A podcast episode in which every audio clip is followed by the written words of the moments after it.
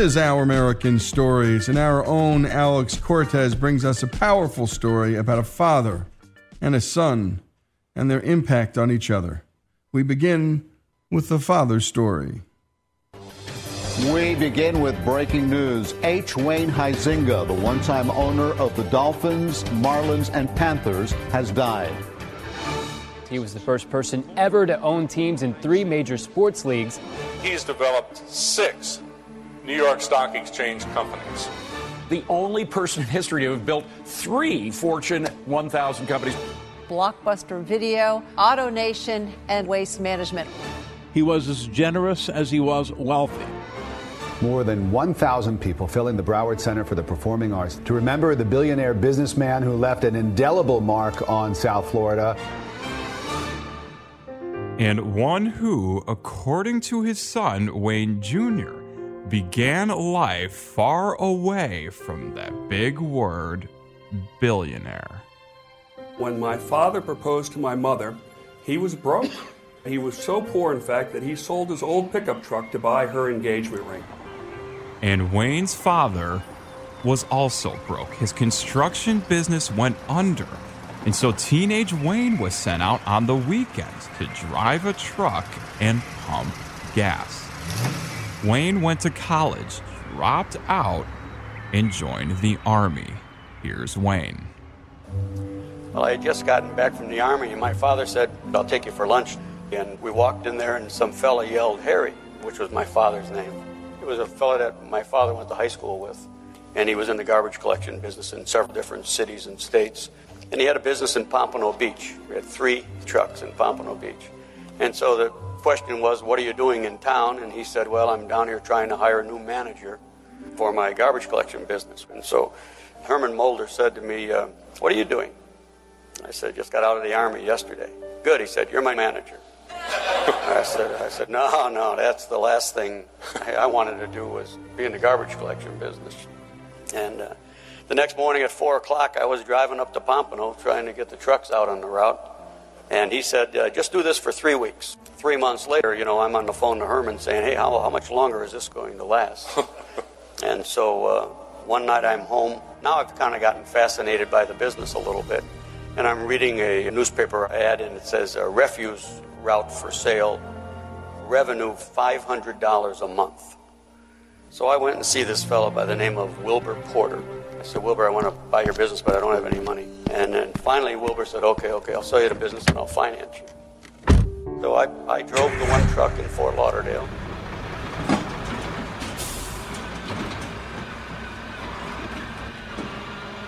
My mom told me that Pop was a hard worker, and that's what I saw all growing up. And he'd get up early in the morning and drive around Fort Lauderdale, pick up garbage, come home at lunchtime, clean up, definitely a lot of soap after picking up garbage, and go out and sell new business. You see all the growth around here, and we happened to be there in the right time, and you know, it was really growing, and we got a lot of new customers, and uh, and pretty soon it was five trucks, ten trucks, fifteen trucks. He went on to, to grow that company and, and combine it with a company my uncle was running up in Michigan and Chicagoland area to create waste management. Our trucks used to have a lot of room for advertising, and he'd have up there, We Cater Weddings. Mom said in the very beginning, even before this whole thing of political correctness came about, it used to say, We cater Polish weddings. She convinced them, even in the 60s, that that wasn't really okay. A Dutchman from Chicago, a lot of Poles up there as well, and so we're all immigrants at some time.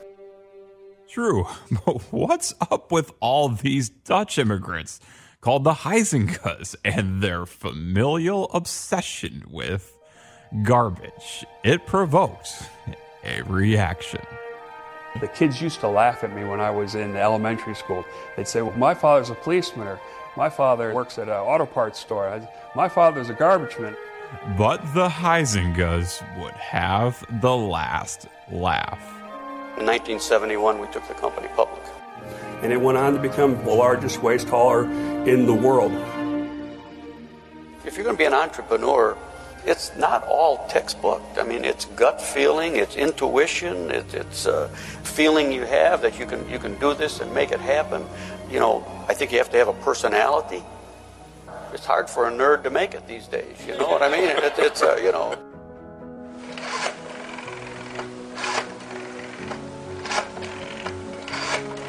My friend John Melk and I worked at Waste Management together. We both retired about the same time. He called me in November of 86 and he said, Boy, I got to tell you about a store. I just financed a young fella who opened a video store called Blockbuster. He said, Wayne, this is your kind of deal. I said, nah, video stores. You got to be kidding. I did not own a VCR. I had never been to a video store. Uh, you know, ne- never rented a video. They call me a visionary, but I tell you, you know, my friend John would call me every week and say, Wayne, you got to see, you got to look at this. You have to look at the story, You have to look at the store. So I said, okay, okay, fine. So walked into Blockbuster. Wow, this is something else. A big story, and wow, this, is completely different. And so we uh, poured through a bunch of financials. They're all projections because they only had one store. So I looked at all the projections they had. We determined that uh, if those numbers were only half right, it was a heck of a business. We bought about 65% of the company. I learned from my waste management days. By this time, all of our guys, many of them here today, they're all involved with, with Blockbuster. And so we decided that we're going to set up eight regions around the United States, and each region was going to open their stores. And so we staffed each region with a marketing person, an operating person, a real estate person, construction person, regional vice president. And then we said, okay, fine, we're going to open uh, 250 stores a year. And that was our goal. And so, make a long story short, over the next six years, we averaged opening a new blockbuster store every 16 hours. We paid $32 million for that company, or that's what the market cap was we bought in, and seven years later we sold it for $8.5 billion. I work through people, that's pretty much what we do. I don't try to do everything myself. I, uh, I try to delegate, hire the best people possible, and uh, I think we've done that. They, they in turn have to hire the best people to run the businesses. The most important thing is people, and uh, and if you you know if you have five good people working for you and they're each working on five deals, then that's a lot of stuff happening. That's a lot of stuff happening. The father son story of Wayne Huizenga, Sr. and Jr. Their story, a classic American dream story. Here on Our American Stories. More after these messages.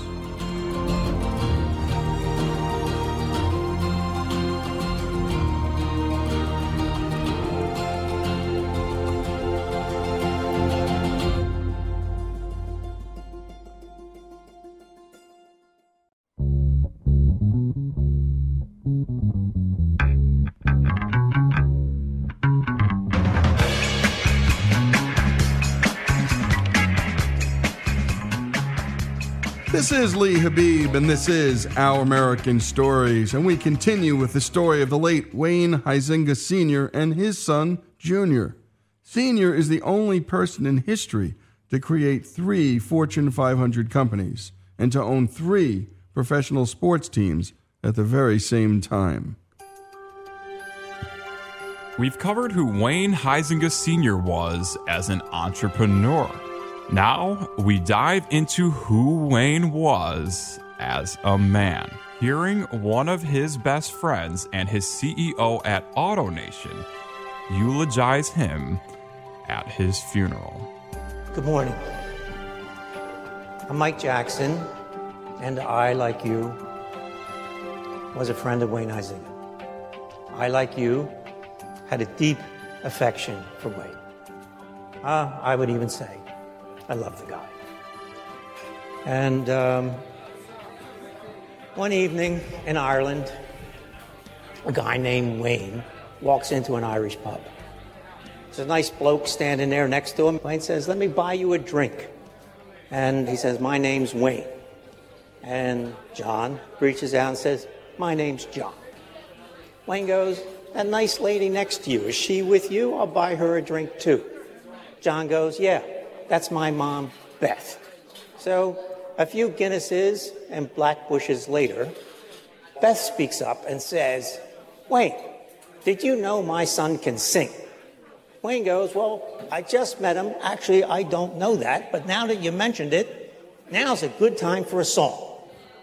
He looks at John and says, What do you got? John seizes the moment, opens his mouth. A hush falls over this Irish pub as John seizes the moment. Come to me.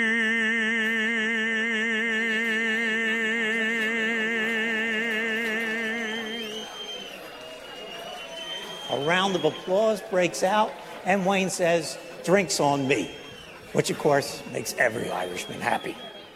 So Wayne then looks at John and says, So, John, how many people have you sung in front of before? John looks around the pub and says, Well, it looks like there's about 75 people here. Wayne says, John, we are going to America. And I got this little football stadium, and you can learn the words to the Star Spangled Banner, can't you? I'm going to have you sing in front of 65,000 people. Now, where's your calendar? Let's figure this out. And that is the genius of Wayne. Right? Think about it. We've all walked into pubs. We've all walked into Irish pubs. What came out of it? I got a hangover the next day. Wayne, though, touched John and Jean's life and Beth. And he came to America and he learned the words to the Star Spangled Banner and he sang it in front of 65,000 people and he became part of Wayne's life forever. So, Wayne, no question, is one of the most exceptional human beings I've ever met in my life. His achievements are truly extraordinary. But what's most remarkable about Wayne, and to me, his defining characteristics, he was a man of humility. He never forgot that he started working on a trash truck. He never forgot what it took to work all day to take care of your family. And Wayne, in his journey of life, every day, all day, he treated everyone equally. Every person he met, he had a kind word for, a little twinkle of the eye, put the smile on that person's face that they remembered for the rest of the day. And Wayne did that all day long whether he was in a good mood or a bad mood. It was also one of his secrets to his success because people would talk to him. And he had a wit and a sense of humor that no matter how much you had to put into a given day, it was so much fun, you didn't care. The other interesting thing about Wayne, as kind as he was, uh, he didn't suffer fools very well.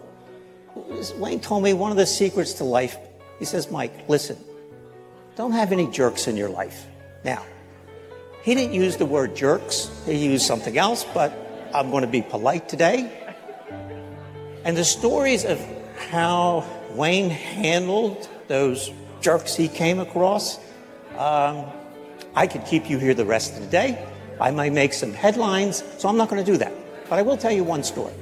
Again, we're in an Irish pub. Wayne and I spent a lot of time in Irish pubs. One of our Irish golfing trips, and um, Dan Marino's with us.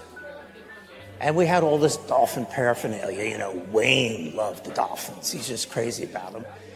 And uh, we had this football, and this Irish bloke comes up and says to Dan Marino, let's have a game of catch in the pub. So Dan looks at Wayne. Wayne says, okay, well, so Red Sea parts. Dan goes to one end, and Dan tosses in the ball. The Irish guy whips that ball back. So the Irish guy says, you know, we play rugby over here. We, we are not this American football. Dan tosses it up and whips it back. He says, you know, none of that sissy American football. Well, as soon as the word sissy came out of this Irishman's mouth. Wayne's head goes like this to Dan. Communicating to Dan, are you going to do something about this, Mr. Hall of Famer? Dan looks at him. Saying back, oh yeah, if it's all right with you. Wayne goes. Nodding his head up and down in approval.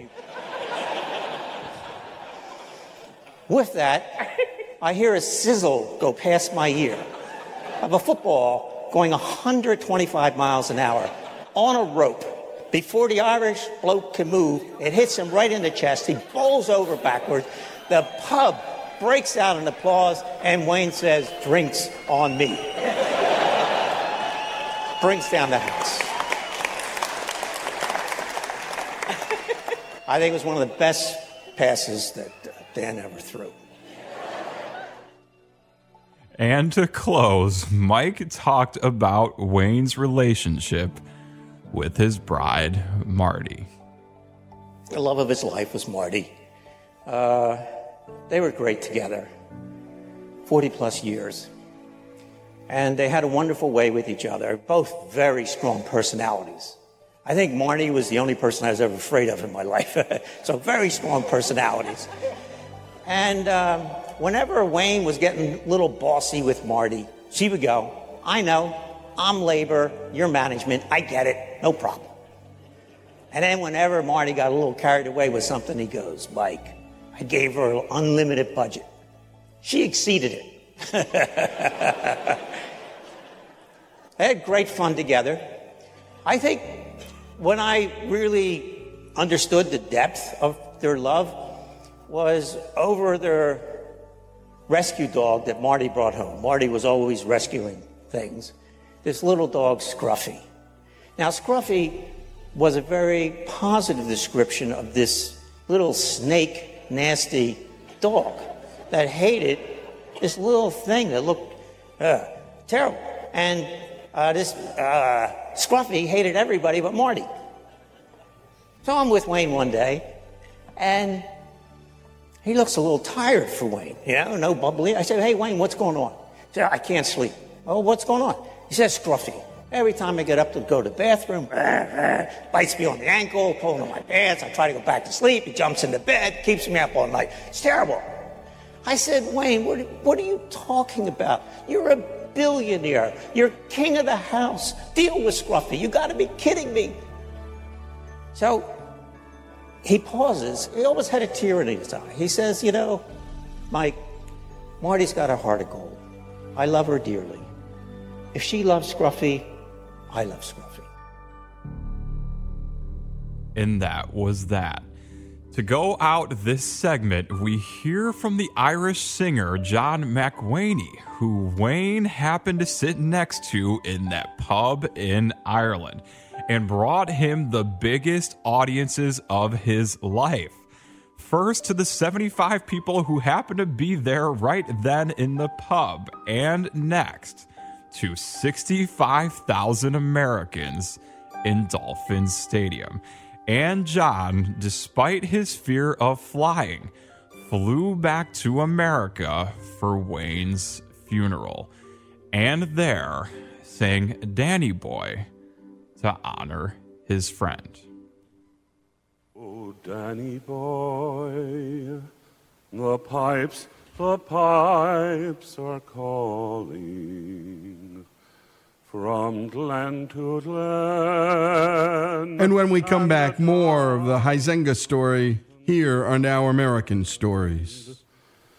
The summer's gone and all of the roses fall.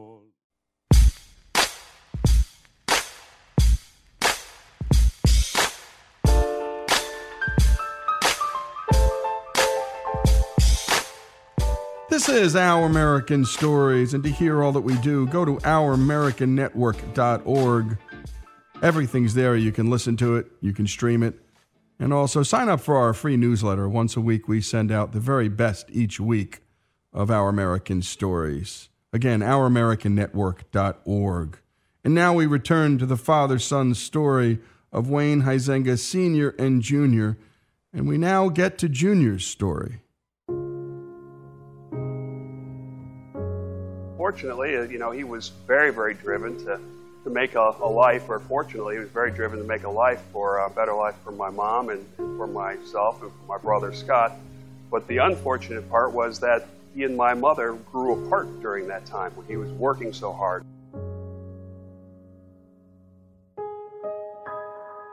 I was five years old, and my mother decided that she was going to divorce my father. She went to the pastor and she told the pastor, and he told her, "Hey, listen, this is the Dutch Reformed Church. No divorce. You know, it's just not a, not a possibility."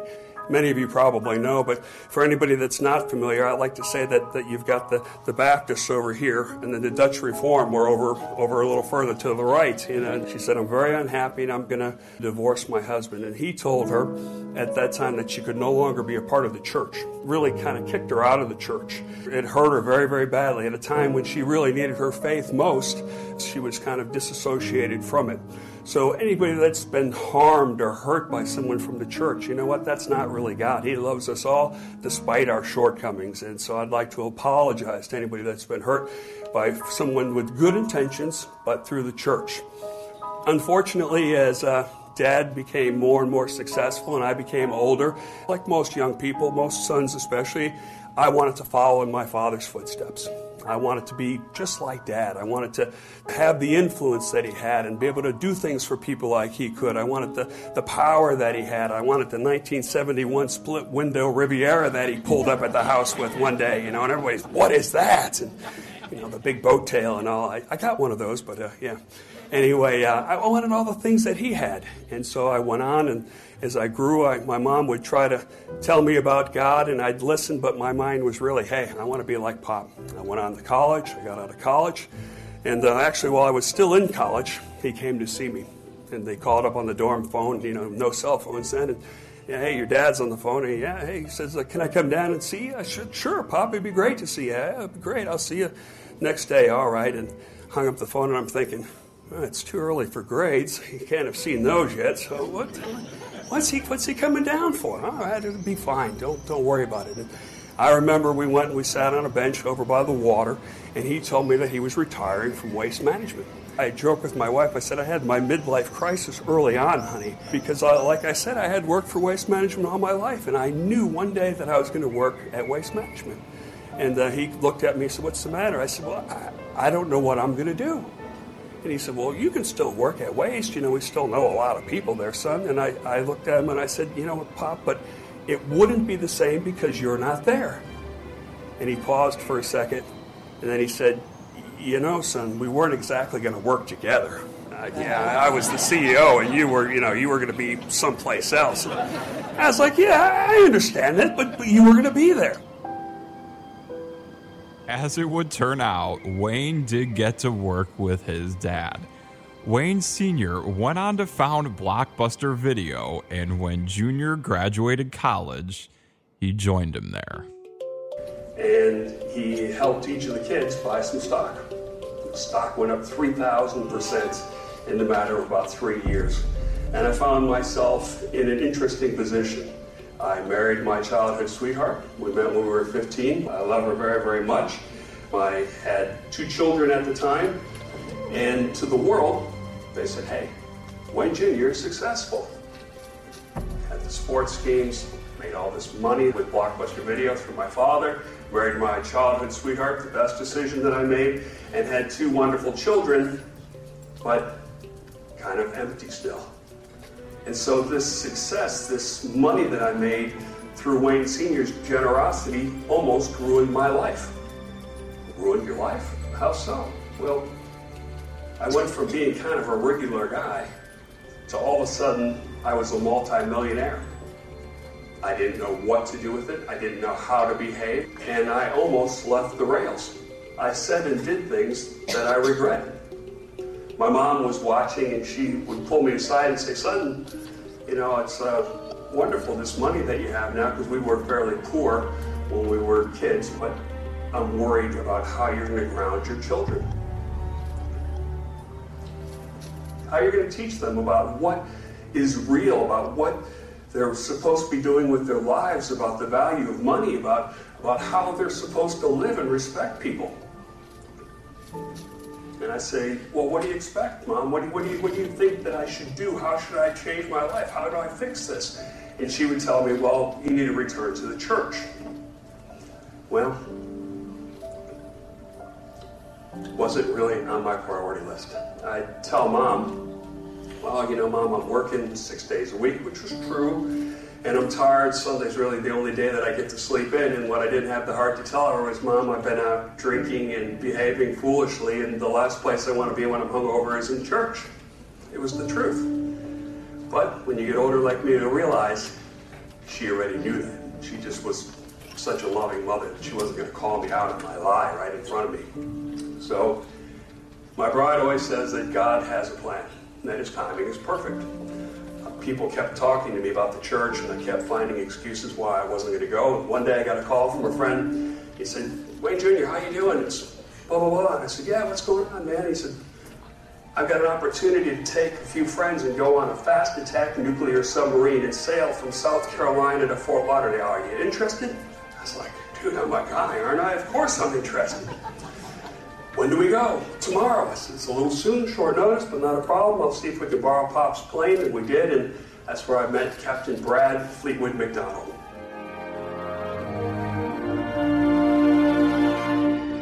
And he was an incredible gentleman. He gave the four of us free reign of the submarine.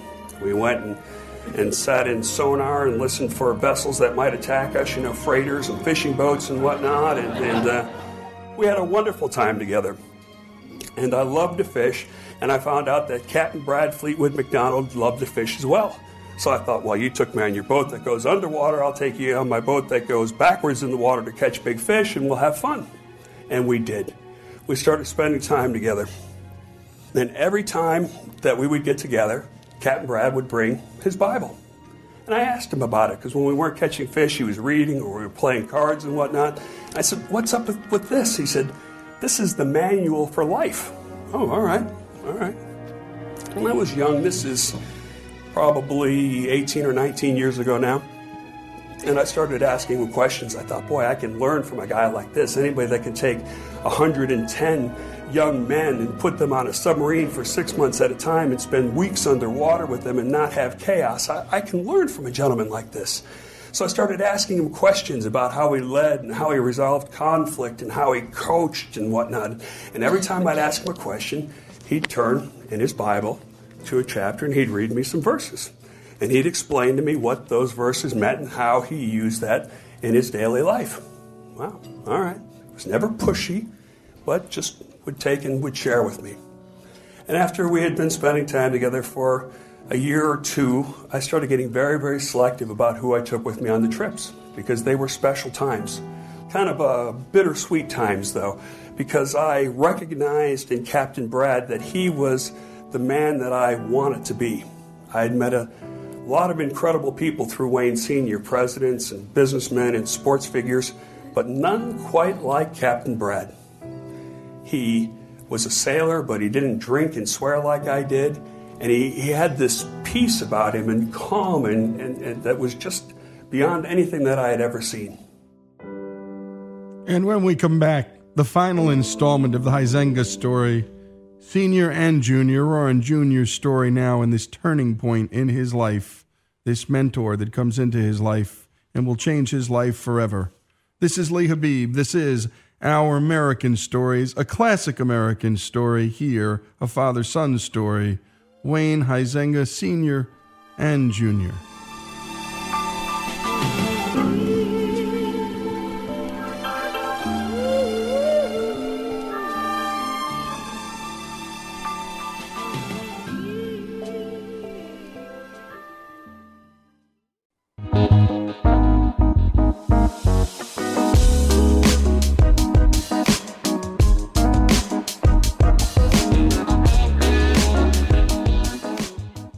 return to the Huizenga story. And when we last heard from Junior, well, he found a lot of emptiness in their family's worldly success Fortune 500 companies, sports teams, the works. That is, until he met a Navy captain named Captain Brad. So one day fishing was particularly slow. I think God did that on purpose. And, uh, and I asked him, I said, Hey, Captain Brad, how do I how do I be more like you? What what gives you these special qualities? And he looked at me and he smiled, kind of like, "Hey, I thought you'd never ask, kid. Come on." And uh, and he said, "Well, I have a personal relationship with God." I said, "Really? Tell what, what do you what do you mean?" He said, "Well, Junior, I believe that you have a hole in your heart." I said, "I do." He said, "No, no, no not like a physical hole." He said, Have you ever heard that you were created in God's image? And I said, I've, I've heard that, but never quite understood it. He said, All right. He said, Well, I believe that God left a, a hole in your heart that could only be filled by Him. And he said, well, Let me put it this way. He said, Have you heard of a black hole? I said, In space? And he said, Yeah, and it's, it's this void, and, and it consumes planets and, and everything else, stars and whatnot, gets sucked into it. It's got an incredible gravitational pull. He said, That is like the hole that you have in your heart. And he said, You've been trying to fill that hole in your heart with things all these years. You know, big house that you're building and cars and trips. And he said, Don't get me wrong, I love the trips, I love going on the boat, but all those things, businesses that you've been trying to create or get involved with, he said, You've been trying to fill that hole in your heart with all those things. And I'm here to tell you that there's only one way to fill that hole, and that's with a personal relationship with God. Could it really be that simple? I asked friends if they went to church, and nobody I knew really went to church. I guess I shouldn't have been surprised the way that I was living my life. I began attending a church, and I was there on Sunday. I brought all my friends, and, and then after we left church, I'd go to our house and we'd have beer and sit around the pool. So nothing had really changed. I, uh, I prayed, but was more asking God for things and didn't really have a relationship with Him. Well, one day, a couple friends came and said, Hey, Junior, you want to go to church with us? I said, Sure, what time on Sunday? They said, No, no, we're going to go tonight. I said, But it's Wednesday night. Said, yeah, our church has, has church on Wednesday night too. I said, All right, great, great. They said, We'll come by and pick you up. They picked me up and they drove me to one of the big warehouse churches. And we went in, and it was a little bit uncomfortable. It was a new place for me. And I sat down and I looked, and there was no hymnals or anything. I said, Hey, how do we, you guys sing here? They said, Yeah, yeah, but it'll be up on these big screens. Said, oh, all right, great they went ahead and then came out and then we sang songs that I'd never sang before. It was was really neat. There's you know me and 3,500 of your closest friends in, in, in this big big building here, and, and uh, the pastor came out and he was incredible and he spoke for like 45 minutes, almost an hour, and at the end. Uh, it was raining outside, really, really big Florida thunderstorm, and you could hear the thunder inside the building. And then the pastor said, You know, if you were to pass away tonight in a car accident with all this weather and whatnot, you know, heaven forbid, he said, please drive carefully, but, but, but just say it was to happen. He said, Do you know for certain that you'd go to heaven? And he said, If you don't, he said, you could come forward tonight and you could pray a simple prayer and ask God to come and live in your heart. He said, Well, if you don't know, why don't you come forward now? Well, people started standing up in this big church and walking towards the front. Other people around me were clapping and big smiles on their face. And I thought, man, they clap in this church. I said, you know, where I go to church, we never clap, even when the choir just kills it. You know, we're sitting there going, that was really good. I want to clap. But you just kind of sat there and smiled, like maybe give them a little thumbs up. And uh, that, was, that was about the extent of it. It was kind of an uncontrollable thing for me. I stood up out of my seat kind of uncontrollably, like there was a spring that shot me up. And, and, and, I, and I, I reached up, and on my lip there was sweat, and there was sweat up on my brow. I'm like, what the heck is going on? And, and I heard this voice that I recognize very well now say, Hey, Junior, sit down. Everybody's looking at you, man. But there was no way you could have got me back in that seat. I made my way to the aisle and I walked forward toward the front of this church that I'd never been to before. A couple of my pals that took me walked up there with me. And the next thing you know, I've fallen to my knees at the front of this church and I've started to cry. And I don't mean gentleman, man cry.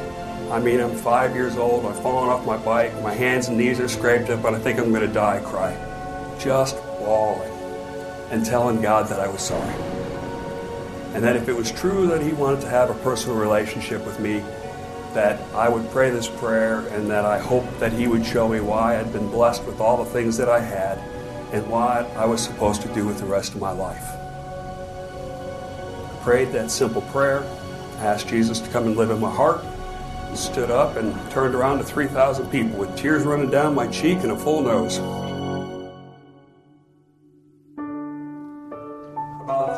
Same time that I came to my faith, my mom got sick. She was 62 ended up passing away in our home from lung cancer. She had been a smoker until she was 61. And um, a month later, my grandfather passed. Shortly thereafter, my cousin, he committed suicide. And then shortly thereafter, we lost our, uh, our best friends. We were their godparents to their son, Dylan, and he passed away at age two from heart disease. And you see, that's where I realized what real, real, real wealth was. It's great having money here on earth, don't get me wrong, but bad things are going to happen, unfortunately. And God knew that the old Wayne Jr., I would have gotten on dad's plane, I would have gotten on my fish boat somewhere in the world, and I'd gotten in the bottle. And I'd have missed the opportunity to be there for my mother that raised me. She raised my brother Scott and I. She worked two jobs every day to, to care for us. I would have missed that opportunity to be there with her, to go to chemotherapy with her, to be able to pray with her, to be able to sing hymns in the car with her. Trust me, a voice only a mother can love. It's true. My wife tells me that people move away from me in church. I'm like, no, they're just readjusting. They're moving away. Different story. Anyway, for my brother, when he said, you know, Junior, mom's dead. Passed away in her home. For my children, they go, where's Grammy's? Well, guys, she died during the night. Don't worry, she's in heaven, and we'll have the opportunity to be with her again because it's not the end, because she loved Jesus, and I know Jesus, and you guys are going to know Jesus as well. For my dad, who's not big on compliments, and one day he came to me and said, Do you think you can do Papa's eulogy? This was 30 days after my mother's passing. You did a pretty good job doing your mother's eulogy. Yeah, I got this power, Pop. Power that I don't understand, but power to be a different person. A power that was different from his dad's worldly power. And a power that his dad didn't have as far as he knew, but that he wanted him to have as any good son would. And so he tried to talk to him. It's uh, it was scary for me. So don't think that you know that it shouldn't be scary because it, it is because you love them and you want their respect. But more than anything, success is knowing that your loved ones will join you in heaven. Um, again, God's circumstances. I had an opportunity to get involved with the Palau organization. I was introduced to Andrew Palau, Luis's son, Luis, a Christian preacher, has been called the Billy Graham of Africa. And we had an, opportunity. Uh, they came and met with us. They're, they're, folks that do the development, that raise the money to put on these wonderful festivals, and said, uh, "Would you consider? Would AutoNation consider being the um, one of the sponsors for our big festival we're going to have on Fort Lauderdale Beach?" So I got the video and I went and I was going to show it to my pop over Christmas. We spent a week together, and and, uh, and, I never got up the courage to do it. And so when I was headed out, I said, "Dad, I really meant for us to watch this together, but I'm a big chicken. Would you, you know, watch this?" And a couple of weeks went by, and I thought, "Well, he probably watched it. It must not be that we're supposed to do it." And one day he came in, he said, "I watched that video. Do you really think that?" God could transform Fort Lauderdale, could transform South Florida, that it would be like I saw in the video. And I said, I really do with all my heart. And he said, Well, then let's be a lead sponsor. I said, Great. So, AutoNation? Or he said, No, let's do it as a family. I was like, Wow. So we had a little side stage that night, and uh, the two nights of the festival. And one night, my pop came, and Luis was on the stage presenting the gospel, and I had my head bowed, praying for the people. And somebody took a picture of my pop with his head bowed there, and uh, I thought, probably just being respectful, following everybody else. Here's Wayne Jr. at his dad's funeral with the conclusion of this story and the question of whether at that festival was his dad among the 10,000 people there who prayed the simple prayer for the first time and gave their life to Christ. It took me three years to get up the courage to ask him if he prayed that prayer and if he understood what that prayer meant and if he meant it. And he smiled at me and he said, I totally understand. And I did pray that prayer, and my life has been changed. I had to choke back the tears. Tears of joy because I knew that we're all going to leave this world one day. But I knew that when he did, or I did, because no one's promised tomorrow, that we would be together regardless for all of eternity. And that is a tremendous, tremendous blessing. The Father teaches the Son, but the Son, in the end, teaches the Father and brings him to his Father in heaven. This is Lee Habib, the Huizenga story, senior and junior, here on Our American Stories.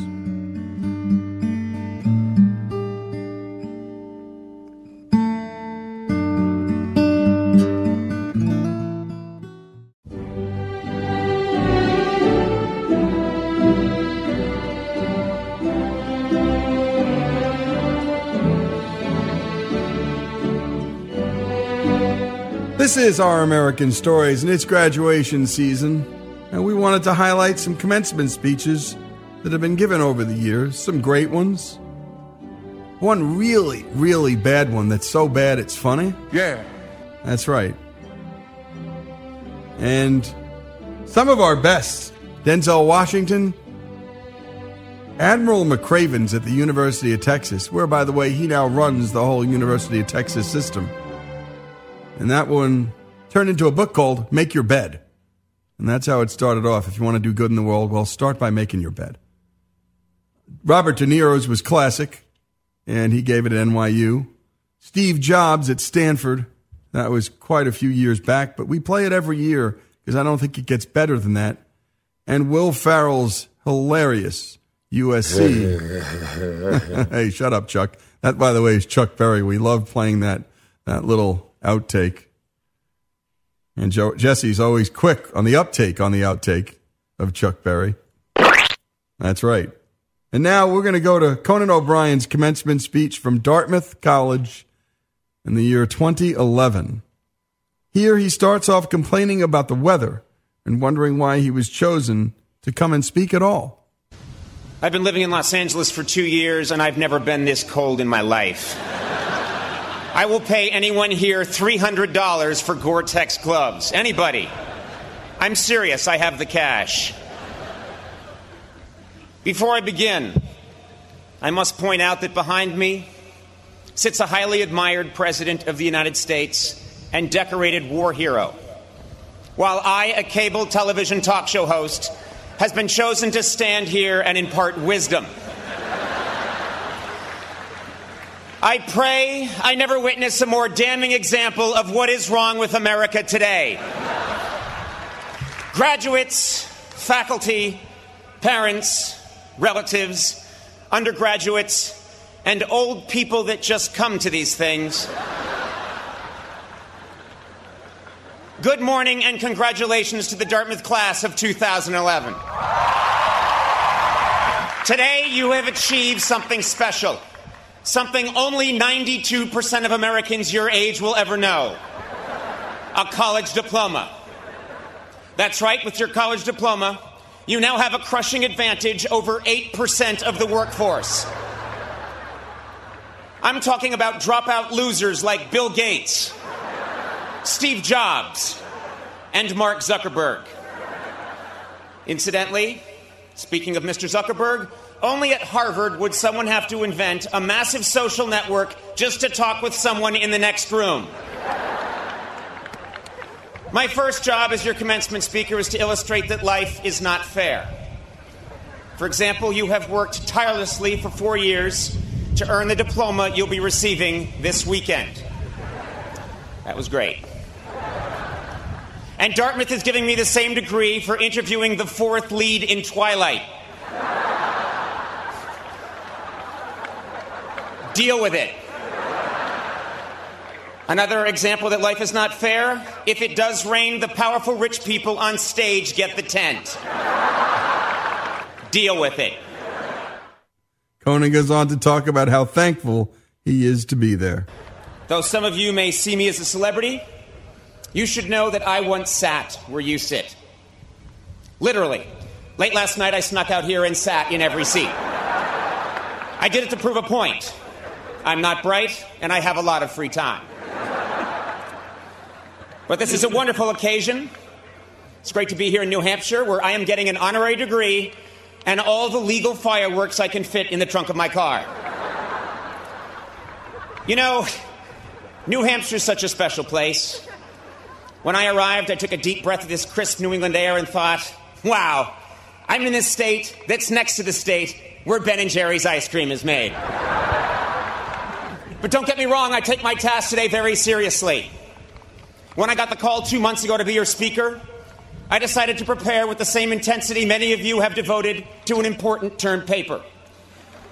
So late last night, I began. I drank two cans of Red Bull, snorted some Adderall, played a few hours of Call of Duty, and then opened my browser.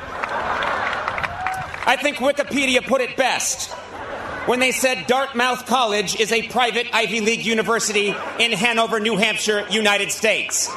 Thank you and good luck.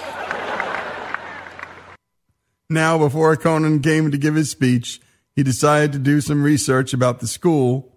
He also complains about the podium that he's using, that is just one huge fake tree stump. This college was named after the second Earl of Dartmouth, a good friend of the third Earl of UC Santa Cruz, and the Duke of the Barbizon School of Beauty. Your school motto is Vox Clamantis in Deserto, which means voice crying out in the wilderness. This is easily the most pathetic school motto I have ever heard. Apparently, it narrowly beat out silently weeping in thick shrub and whimpering in moist sleeve without pants. Your school color is green. And this color was chosen by Frederick Mather in 1867 because, and this is true, I looked it up, quote, it was the only color that had not been taken already. I cannot remember hearing anything so sad. Dartmouth, you have an inferiority complex, and you should not. You have graduated more great fictitious Americans than any other college. Meredith Grey of Grey's Anatomy, Pete Campbell from Mad Men, Michael Corleone from The Godfather. Now I know what you're going to say, Dartmouth. You're going to say, well, we've got Dr. Seuss. Well, guess what? We're all tired of hearing about Dr. Seuss. Face it, the man rhymed fafloozle with snoozle. In the literary community, that's called cheating. Your insecurity is so great, Dartmouth, that you don't even think you deserve a real podium. I'm sorry, what the hell is this thing? It looks like you stole it from the set of Survivor, Nova Scotia. Seriously, it looks like something a bear would use at an AA meeting. No, Dartmouth, you must stand tall. Raise your heads high and feel proud.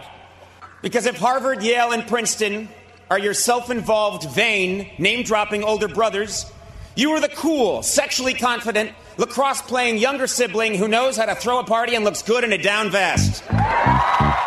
And when we come back, more from Conan O'Brien's commencement speech at Dartmouth College in 2011.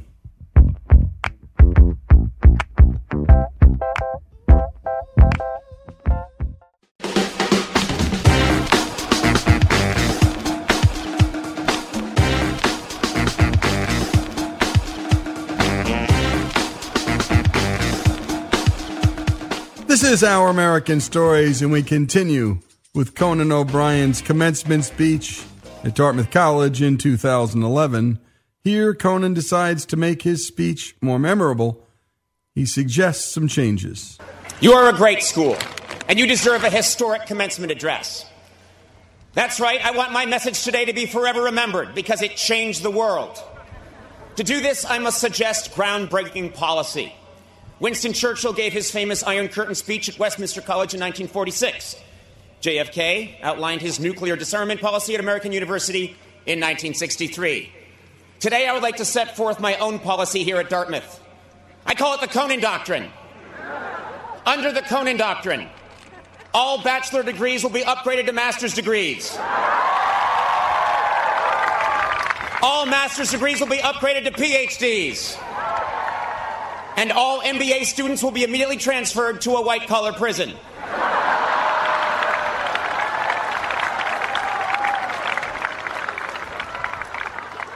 Under the Conan Doctrine, Winter Carnival will become Winter Carnival and be moved to Rio. Clothing will be optional, all expenses paid by the Alumni Association. Your nickname, the Big Green, will be changed to something more kick ass, like the Jade Blade, the Seafoam Avenger, or simply Limezilla. The D plan and quarter system will finally be updated to the 164th system. Semesters will last three days. Students will be encouraged to take 48 semesters off.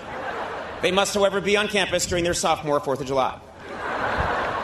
And finally, under the Conan Doctrine, all commencement speakers who shamelessly pander with cheap inside references designed to get childish applause will be forced to apologize to the greatest graduating class in the history of the world, Dartmouth class of 2011 rolls! And of course, he has some advice for both graduates and parents. Well, today, I'm not going to waste your time with empty cliches. Instead, I'm going to give you real practical advice that you will need to know if you're going to survive the next few years.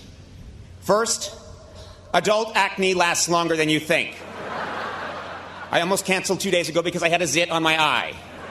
Guys, this is important. You cannot iron a shirt while wearing it. Here's another one. If you live on ramen noodles for too long, you lose all feelings in your hands and your stool becomes a white gel. And finally, wearing colorful Converse high tops beneath your graduation robe is a great way to tell your classmates that this is just the first of many horrible decisions you plan to make with the rest of your life.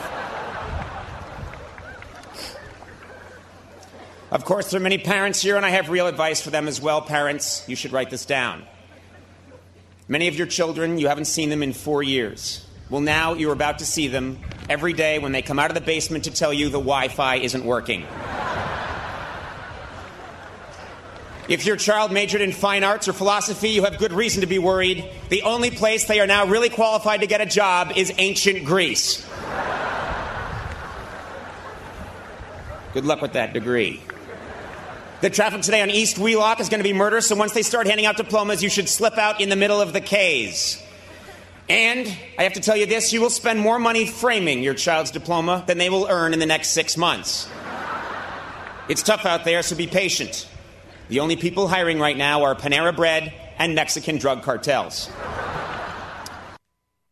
Although he expresses it through humor, he does have some important and helpful things to tell the class, using his own failure as an example. I came here today because, believe it or not, I actually do have something real to tell you.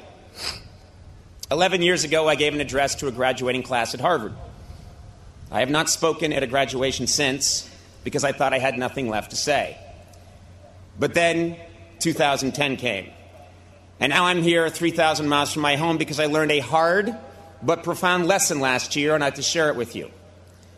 In 2000, I told graduates, don't be afraid to fail. Well, now I'm here to tell you that though you should not fear failure, you should do your very best to avoid it. Nietzsche famously said, whatever doesn't kill you makes you stronger.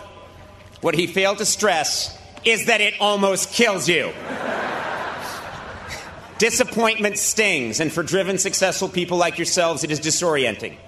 What Nietzsche should have said is whatever doesn't kill you makes you watch a lot of Cartoon Network and drink mid price Chardonnay at 11 in the morning. Now, by definition, commencement speakers at an Ivy League college are considered successful. But a little over a year ago, I experienced a profound and very public disappointment. I did not get what I wanted, and I left a system that had nurtured and helped define me for the better part of 17 years. I went from being in the center of the grid to not only off the grid, but underneath the coffee table that the grid sits on, lost in the shag carpeting that is underneath the coffee table supporting the grid. It was the making of a career disaster and a terrible analogy. But then something spectacular happened. Fog bound, with no compass and adrift, I started trying things. I grew a strange cinnamon beard. I dove into the world of social media. I started tweeting my comedy. I threw together a national tour. I played the guitar. I did stand up, wore a skin tight blue leather suit, recorded an album, made a documentary, and frightened my friends and family. Ultimately, I abandoned all preconceived perceptions of my career path and stature and took a job on basic cable, with a network most famous for showing reruns, along with sitcoms created by a tall black man who dresses like an old black woman. I did a lot of silly, unconventional, spontaneous, and seemingly irrational things. And guess what? With the exception of the blue leather suit, it was the most satisfying and fascinating year of my professional life. To this day, I still don't understand exactly what happened, but I have never had more fun, been more challenged, and this is important, had more conviction about what I was doing. How could this be true? Well, it's simple. There are few things more liberating in this life than having your worst fear realized. I went to college with many people who prided themselves on knowing exactly who they were and exactly where they were going. At Harvard, five different guys in my class told me they would one day be president of the United States. Four of them were later killed in motel shootouts. The other ones briefly hosted Blues Clues before dying senselessly in yet another motel shootout. Your path at 22 will not necessarily be your path at 32 or 42. One's dream is constantly evolving rising and falling, changing course. And finally, while failure is difficult, it may be the very thing that brings you success. The point is this it is our failure to become our perceived ideal that ultimately defines us and makes us unique. It's not easy, but if you accept your misfortune and handle it right, your perceived failure can become a catalyst for profound reinvention. So, at the age of 47, after 25 years of obsessively pursuing my dream, that dream changed. For decades in show business, the ultimate goal of every comedian was to host The Tonight Show. It was the holy grail. And like many people, I thought that achieving that goal would define me as successful. But that is not true. No specific job or career goal defines me, and it should not define you. In 2000, I told graduates to not be afraid to fail. And I still believe that. But today I tell you that whether you fear it or not, disappointment will come. The beauty is that through disappointment, you can gain clarity, and with clarity comes conviction and true originality. Many of you here today are getting your diploma at this Ivy League school because you have committed yourself to a dream and worked hard to achieve it. And there is no greater cliche in a commencement address than follow your dream. Well, I'm here to tell you that whatever you think your dream is now, it will probably change, and that's okay. Four years ago, many of you had a specific vision of what your college experience was going to be and who you were going to become. And I bet today most of you would admit that your time here was very different from what you imagined. Your roommates changed, your major changed. But through the good, and especially the bad, the person you are now is someone you could never have conjured in the fall of 2007. I've told you many things today, most of it foolish, but some of it true. I'd like to end my address by breaking a taboo and quoting myself from 17 months ago. At the end of my final program with NBC, just before signing off, I said, Work hard, be kind, and amazing things will happen. Today, receiving this honor and speaking to the Dartmouth class of 2011 from behind a tree trunk, I have never believed that more. Thank you very much and congratulations. And there you have it, Conan O'Brien's address. This is Lee Habib.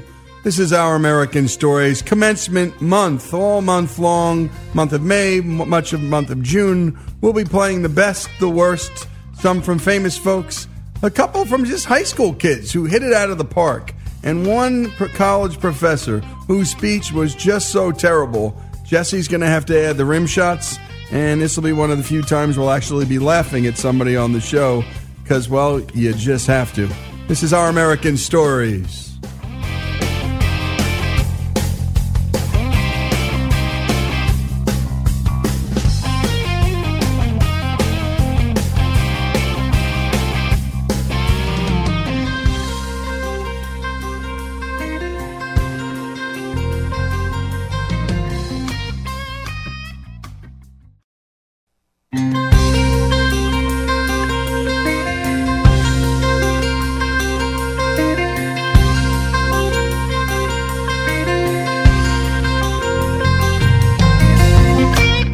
Is Our American Stories. And our next story, well, it's about a crooked cop an innocent man, and an unlikely journey of forgiveness and friendship.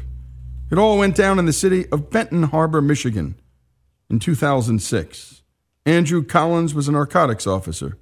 Jamel McGee was the brand new father of a beautiful baby boy. Let's go to what we'll call a split screen of these two men on how that day went down, starting with Jamel. February 8th, 2006 was the day that forever changed my life. February 8, 2006, really just another day for me. All I wanted to do was go to the store and get some milk for my son. All I wanted on that day was another conviction.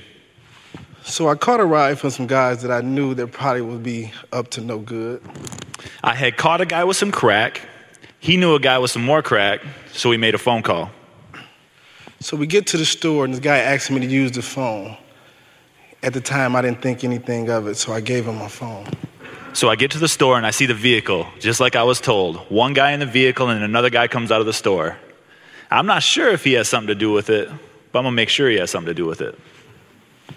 So I'm coming out the store and this guy's approaching me talking about he's a cop. Where's the dope? I'm like, what dope? I don't have any dope. I ain't got no dope. It ain't my dope. How many times have I heard this before? That's what everybody says. So I had him lock him up. How could I be going to jail for some drugs that isn't mine? How is this possible? Trial? He's gonna take it to trial the way that I wrote that report? He's gonna take it to trial? Oh, what a waste of my time. Well, I wasn't about to plead guilty to something that I know I didn't do. So I told my story and I got my conviction. And Jamel McGee was sentenced to 10 years in federal prison. Wrongly accused, wrongly convicted, and wrongly imprisoned, Jamel was sentenced to federal prison, as we just heard, for 10 years for dealing drugs, a crime he didn't commit. Here's Jamel on what he was feeling after he heard the prison doors close behind him. Um, I felt like I had lost everything. There was nothing else that mattered at this point. So my attitude was, I don't care. So that was my goal for whenever I got home, was to find him and hurt him. Jamel continued to battle with his demons. So after battling with these these thoughts, I'm getting headaches trying to block it out. Okay? Because I don't want to hear them. I'm trying to put something else in my head to get this thought out of my head. And I quickly realized that every situation, I had a choice. Before it even happened, I had a choice. But I chose the more convenient, easy way every time, which led me to foster care, juvenile, the links, the boys' homes, the prisons, the jails. My decisions led me there. So I'm like, you know what, God, it's your way. I'm tired of being in my way. I'm tired of this. My way hasn't worked all these years. So I need something different. I got a son. I want to see him. I want to be able to raise him. I want to be a part of his life. So I got to do something different with mine. So I get back to my cell and I prayed before I went to sleep. And I was like, you know what, God, I want to wake up tomorrow as if I'm at home. So I want to live every day after this as if I'm at home. So I got up that morning. My first thing to do was speak to somebody, which was very hard for me to do. And I came out and I was just like, all right, hey, first person I saw, hey, how you doing? They looking at me like, this dude is crazy. Who is this? Like, but I didn't care at that point what nobody thought, because I said I was going to go through with this. I'm going to I'm going to adapt this change into my life. I'm going to do something different. Here's Jamel on what happened shortly after his heart changed. I go to work this one morning and the people were calling me as soon as I got to work. So I go to the council office and he was like, the fax machine beeped and he handed me the paper and it was a letter from the judge saying my conviction was overturned and I had to leave the premises immediately. So if y'all didn't catch that, we can try all we want to. It just don't work that way. It just won't work. God has the say so. He has the ultimate plan He did that. He, me letting that, that anger, that frustration go, God opened the door for me to go. Jamel served four years of his 10 year sentence. But why the early release? Well, here's Andrew Collins, that narcotics officer we heard from earlier, who falsified the evidence that led to Jamel's imprisonment. He shares with us what happened to him exactly one year before Jamel was set free. So, February of 2008, I get caught with crack, heroin, and marijuana in my office. And in one day, my life crumbled. All the money that I was making, legally and, unle- uh, and illegally, gone. Friends that I had built, friends who I thought would be there for a lifetime. Nobody knows a police officer like a police officer. Y'all are my boys, gone. Because they were worried about their careers. Rightly so. My family, having to see my wife's face when I was trying to explain to her that I just lost my job. And in a day, it was gone. So I went on a three day journey. Day one got caught. Day two thought about suicide. There's no way I can get out of this. Day three, went and saw a pastor. Because on day two, my wife came home from work and saw that I was depressed and said, You need to go talk to that pastor that you've been going to. So I called that pastor up and I said, I got to talk to you. He said, Yeah, you do. I've seen the news. So I sit down with him and I tell him, I, I, I confessed everything. It felt so good to get it out of me, to finally admit what I had done wrong. And he listened patiently and he said, Whoo, boy, you're in trouble. I remember thinking, like, you, sir, are a terrible counselor. like, I know I'm in trouble. What do I do now? And he said, Where are you at with Jesus? So we knelt down there in his office and he prayed because I felt like if I talked to God, he'd strike me dead right there. I still couldn't wrap my mind around grace. We said amen. I was bawling and I said, What do I do next, man? I'm a man. There's like a list. There's got to be a list of things I can do. Give me a list and I'll check off the boxes. He said, Read your Bible. That's it. Get to know your Lord. I was like, ah, I don't know if you ever read that thing, Pastor, but it's kind of, it's kind of boring. He's like, No, man, God did something in you today. He gave me a, a, Bible that was a little easier to read for me from what I grew up in, and I started reading. I was blown away at all the little bombs that were going off in my soul about Jesus dealing with people that were just as jacked up or even worse than me. And the longer I was away from police work, the less I felt bad I got caught, and the more I felt bad for what I had done. So I went to the FBI and I said, Look, I want to right my wrongs. So I sat down, they put a, a stack of uh, reports in front of me, and they said, We need you to look through all these reports, and we need, to te- we need you to tell us which ones are bad. And I said, Honestly, out of these 200 cases, it'd be easier to highlight the ones that are good. My corruption ran deep. And I started working it out one case at a time, one case at a time, one case at a time. And one of those cases was Jamel McGee. I opened it up and I said, That's a bad case. It's a bad case. It's a bad case. And this is a heck of a story. I couldn't wrap my mind around grace, this detective said.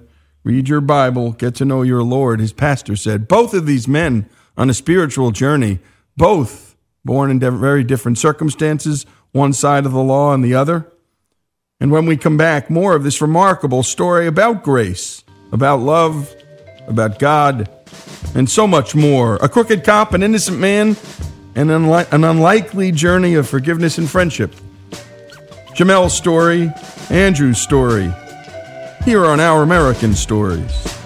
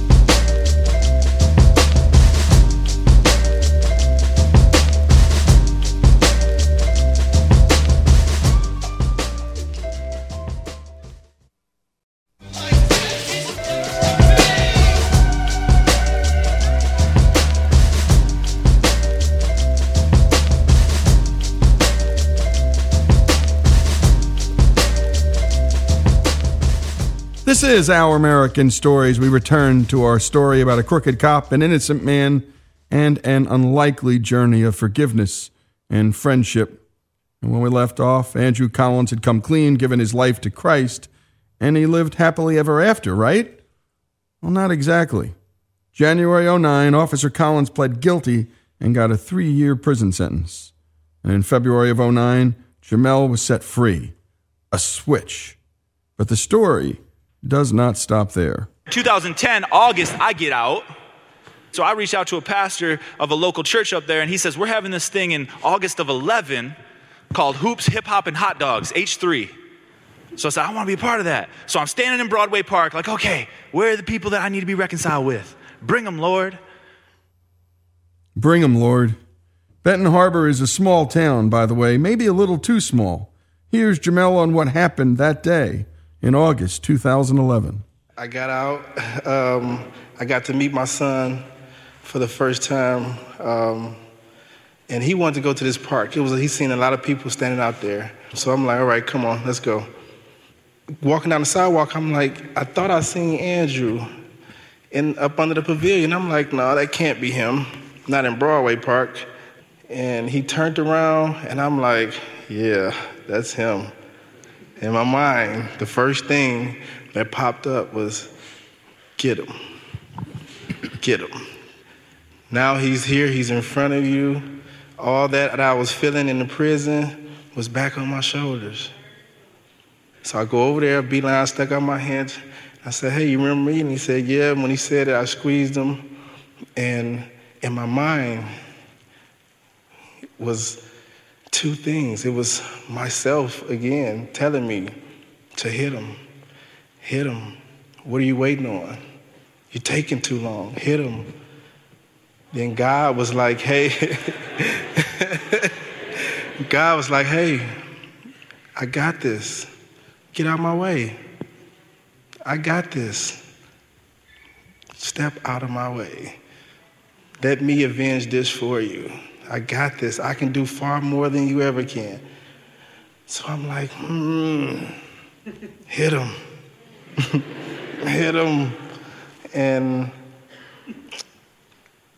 my son was right there, and I was just like, just explain to my son why I missed out on these years of his life, because I'm having a hard time doing it. And I, I let him go, and I walked away. And each step I walked away, I felt lighter, I felt better. The closer I got to the curve, I began to think, man, that's over with. I'm leave that to God where it was supposed to be.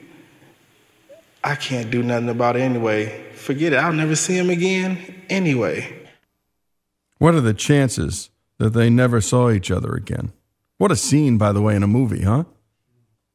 And by the way, as the mainstream media covered this incredible story, they left God out of it. And by the way, this is one of the things we will talk about on this show. You don't have to be a Christian to love the show, and you can be an atheist and love the show. But messing with who people are by removing parts of their lives is just despicable. And the God story here is central to the story. Andrew Collins picks up the story by telling us how he picked up his own life after the time he spent in prison. So I start working for this place called the Mosaic CCDA, Christian Community Development Association. Cafe Mosaic, if you all have ever been there, downtown Benton Harbor, great place to go get a coffee. So I'm working there as the cafe manager. There's another part of the program called Jobs for Life, where people from the community, maybe they've got felonies on their record, maybe they've never had a job before, and they need a little bit of hand up. They don't need a hand out, they need a hand up because they want to do something with their life. They go through Jobs for Life, they graduate Jobs for Life, and then they either get absorbed into one of our social enterprises or they went out and got jobs with uh, uh, community people that we had made uh, contact with. Everybody in Jobs for Life, every student, ended up with a mentor. Anybody putting two and two together yet? One day, Miss Princella comes down because she runs Jobs for Life. She says, Hey, there's this guy in my class called Zuki. Do you know Zuki? I want to introduce you guys to my, my friend Zuki. Uh, my nickname. I said, No, I know the street name. I've heard it, but I don't think I know him personally. Don't think we ever met. Would you be his mentor? God has laid it on my heart that you should be his mentor. God's funny, right? So I said, You know my story, Miss P. You know what I've done in this city. I don't know if I've affected his family. Why don't you go ask him uh, what he thinks about it? So, Jamel, in two minutes or less, what did that conversation sound like? Ooh, yeah. It was like um, she came over and was, I was sitting in class. Everybody had their mentor. And she was like, Yeah, we finally got your mentor. She was like, Yeah, God has laid it on my heart for you two guys to be mentor, mentee. And um, I don't know if you guys had any history together, but um, yeah, I think you guys should be mentoring. I'm like, okay, get on with it. Who is it? And she's like, Andrew Collins. And I'm like, no. no way. There's no way I'm doing that. Jamel wasn't finished. She was like, okay, fine, we'll get you somebody else. And I'm like, wait a minute, Miss P. That was my decision. Let me pray on that real fast. Because I don't want no more of my decisions to affect my life. This was my decision. So I wanted to be God's decision. So I prayed and I opened my eyes and there was a book on my desk and there was two figures on a um, mountain that was written in words and it was one pulling the other one up. I was like, all right, God, you got it. It's evident this is the path you want me to take. I'm going to take it. All right, God, you got it. And by the way, this is why so many of us have prayer lives. And it's not just Christians, it's Jews, it's Muslims. Because sometimes we get in the way of the right decision. Our own egos, our own pride, men particularly, women too, pride, the thing that gets in the way almost all the time. And that's what was getting in the way for Jamel. And by the way, when he said, That was my decision, let me pray on that real fast how you could have left that out of this story, which, by the way, look up this story all over the media CBS, ABC, you name it. It was covered. And this was left out this prayer. God, I don't know how you do that. Again, I just don't know how you do that with good conscience. So these two guys, well, they're going to be together. Here's Andrew on meeting the guy who he would be mentoring, a guy who had only been referred to as Zookie. So we sit down. I say, hey, uh, I used to be a police officer in the city of Benton Harbor. I did some awful things. If I've ever harmed you or your family, can you let me know? I'd like to apologize for it. And he's smiling at me the whole time. I'm like, what is this dude smiling? This ain't funny. I'm trying to be serious. And I said, so once I got done with my little spiel, I said, look, man, what's so funny? And he just shook his head. He said, man, we already had this talk. I said, we did? He said, yeah, Broadway Park. And I was instantly flashed back to that moment in the park. And I was like, oh, shoot. And I just went to apologize and, dude, I am so sorry. I felt like God gave me a second chance. I'm so sorry. He said, I know. And he was like offended. I know. I said, dude, there's got to be something I can do. He's like, no, no, no. It's over. It's over. You were sorry then, and I trusted that. And I know you are now. You don't have to say it anymore. It's forgiven. It's done. I was like, dude, can we, can we do this mentor thing? He said, I think God wants us to. I think God set this up. I said, man, this is this is blowing my mind, dude. Like four minutes ago, I'm making chocolate chip cookies. Can, can, and now this, like this is this. Can we pray? He's like, let's pray. So we, we, we bowed our heads right there and we prayed that God would bless this friendship, that God would make uh, basically beauty for ashes. And we prayed that. And he got up, we said amen. He got up and walked out because he had an appointment to get to. And I went in the back and cried like a child because I felt forgiven. And then I was, we were meeting every week, and I was like, yo, bro, we, we need an employee in the cafe, and you need a job. Uh, are you, uh, do you need a job? He's like, yeah, I need a job. You know I need a job. I said, well, how about this? Because what if, what if I hire you, or what if we hire you, and, and you be, and what, are you a good worker? Because if I've got to write you up, things are already tense enough, you know, like, ah. And he did that. He just smiled at me. This dude smiled. It's like, it breaks down all board. He's like, no, man, no, I got you, I got you. And he started working. He was the best worker I had ever seen. I worked so hard. I'd never seen somebody work so hard in that cafe. So every day I say, thank you, Jamel. Thank you so much for, for putting your all into this. And this is amazing. Thank you. Do you want to hit me? He'd be like, what? I'd be like, I just want to check. I just want to make sure. Because I don't want to be at the cash register someday and then just get the big old. I want to make sure I know it's coming if it's coming. Yeah. Yeah. He's like, no, bro, no, we're good. And it's so real. It's so real. It's so authentic. What a beautiful story about forgiveness, brokenness, and true reconciliation by two guys who should be hardened, bitter enemies. Jamel wrote the book about his story entitled Convicted A Crooked Cop, an Innocent Man, and an unlikely journey of forgiveness and friendship. And that he was able to say to this guy, It's over, it's done. Think about that in your own lives. If you could say those words to bitterness you'd held on to. And again, this is the power of God in people's lives. I think God wants us to. I think God set this up. Let's make beauty from ashes. Well, let's all make beauty from ashes. If this story can teach us one thing, it's possible. And so we're so happy to have brought you Andrew's story, Jamel's story, this story of a little Benton Harbor, Michigan. It could be happening all over this country, folks. And if the media would only report the source of so much of this reconciliation, not the fake reconciliation they talk about in the news, this is the real thing. And something tells me God's behind a lot of it. Their stories here on Our American Stories.